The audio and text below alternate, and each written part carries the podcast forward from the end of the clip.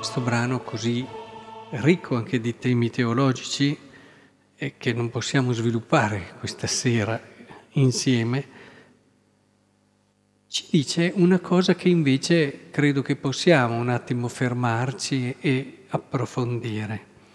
Ci parla di Dio, è uno dei testi più trinitari di tutto il Vangelo.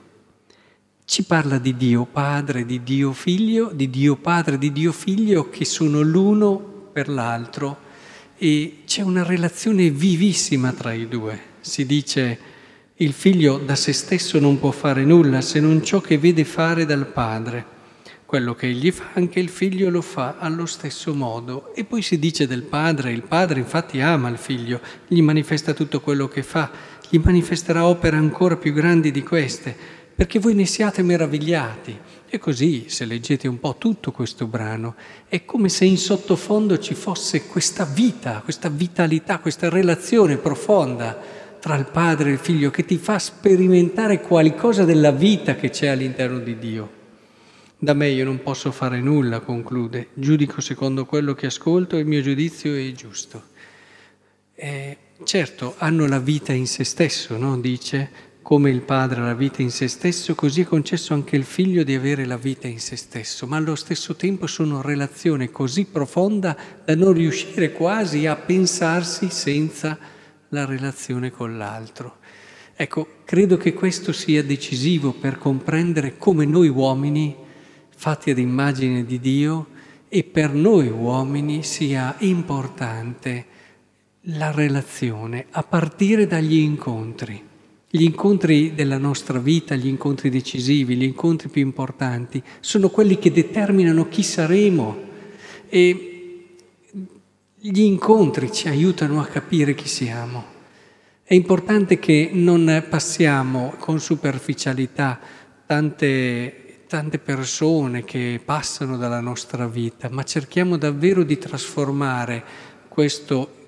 Eh, vedere una persona, parlare con lei in vero e proprio incontro.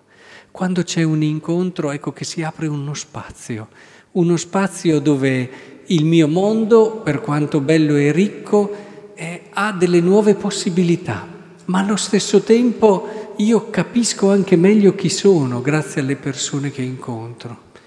Ed è evidente che gli incontri della mia vita mi determinano e se poi l'incontro dà via dallo spazio anche ad una relazione, ecco che comprendiamo come sono le relazioni significative della nostra esistenza che ci permettono di crescere e di maturare sempre di più.